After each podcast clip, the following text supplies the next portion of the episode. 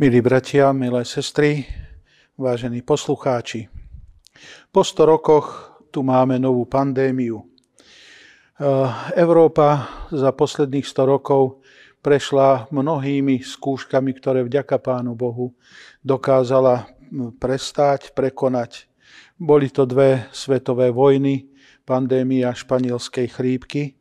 A tak sme si už v tejto našej civilizovanej Európe mysleli, že už nás nič zlého ani nemôže stretnúť.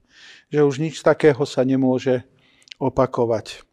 Aké bolo veľmi veľké prekvapenie, keď prišla pandémia a my sme sa dostali do mnohých obmedzujúcich situácií.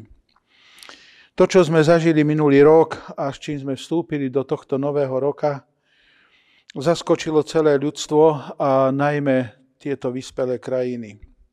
V priamom ohrození života a e, s, s napätím sledujeme každý deň, ako sa pohybuje e, krivka pozitivity covidu.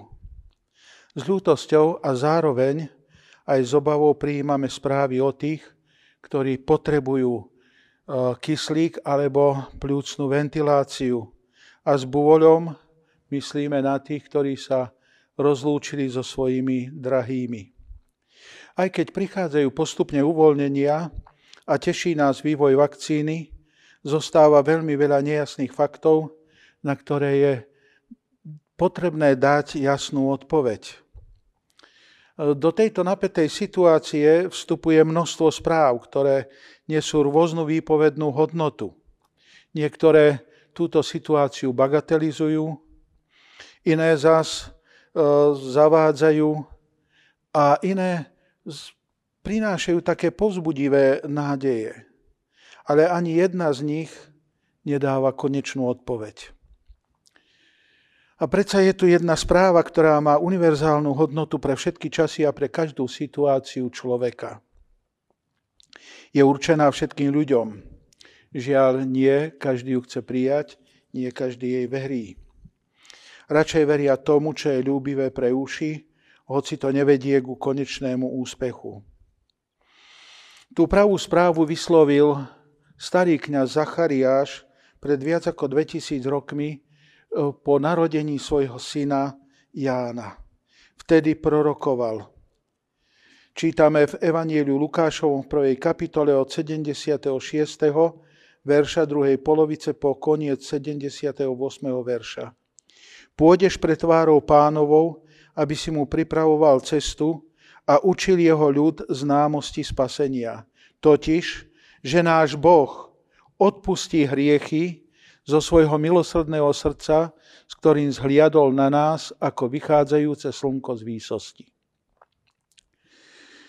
Milé sestry, milí bratia v pánovi, milí poslucháči, milovníci krásnych zážitkov v prírode radi obetujú ranný spánok, aby videli východ slnka v zaujímavých destináciách, ktoré na svojich cestách po svete naštívia.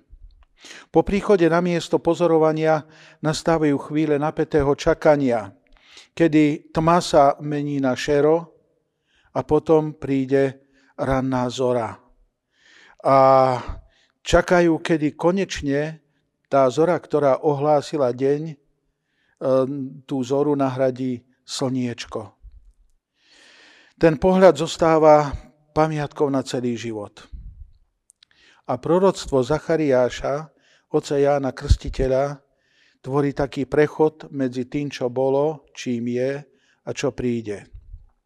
Tma symbolizuje dobu temna národov, ktoré odišli od hospodina a blúdili v pohanských e, blúdoch Šero pred svitaním za stav, v ktorom sa nachádzal Izrael. A Ján Krstiteľ bol to rannou vzorou, ktorá zvestovala skorý príchod veľkej a nezaslúženej Božej milosti, spasenia a odpustenia hriechov. Blažení sú tí, ktorým svieti svetlo milostivého a láskavého Boha. Konkrétne, toto slovo ma oslovilo v čase zhoršujúcej sa situácie pandémie. Pripomenulo mi dávnejšiu kritickú situáciu v mojom živote. V niečom bola podobná tej, v ktorej sa nachádza veľa ťažko postihnutých ľudí covidom. Nevyhnutne pri tom postihnutí príde na mysel aj otázka, ako sa postavím pred Božiu tvár, ak ma pán odvolá v tejto chvíli. Čas strávený na nemocničnom lôžku bol pre mňa časom darovaným pánom Bohom. Jeho milosť sa prejavila vo svetle, ktorý ma sprevádzal v evanieliu svojho syna. Tá cesta nebola príjemná, ale veľmi prospešná. E, volá sa pokánie. Viedla temnými úskaliami mojich chýb a zlyhaní. Viedla k prozbe o odpustenie hriechov, ale aj o sile odpustiť previnenia tým, ktorí mne ublížili. K prozbe kráľa Dávida sa vynulo moje srdce, srdce čisté stvor mi, o Bože, a obnov vo mne ducha pevného. Od svojej tváre nezavrhni ma a svojho svetého ducha mi neodnímaj. Navráť mi radosť pomoci.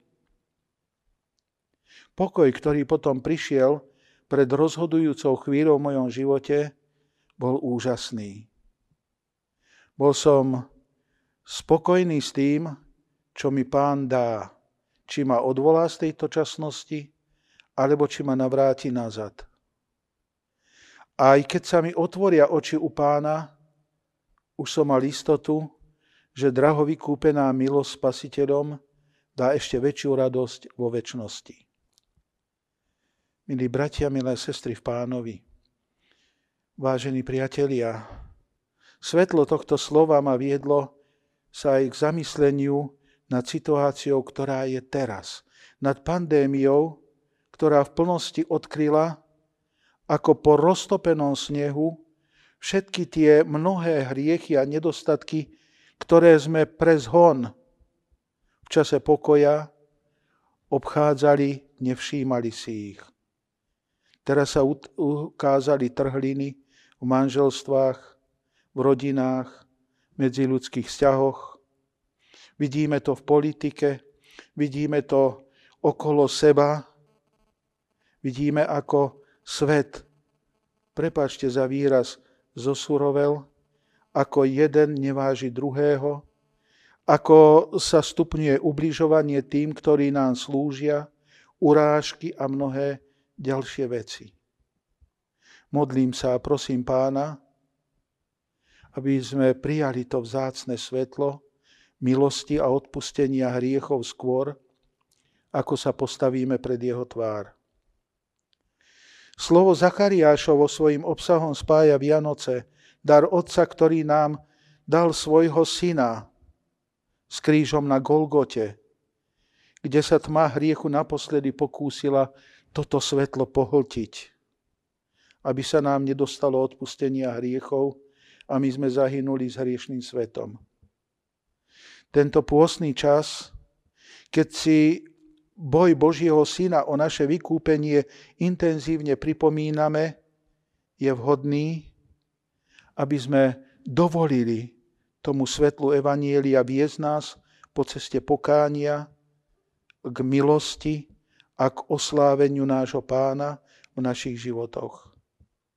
Tým zároveň aj poďakujeme Pánu Bohu i za tú zorničku, ktorou poslal pripraviť cestu spasiteľovi k jeho ľudu a priniesť mu odpustenie hriechov na spasenie.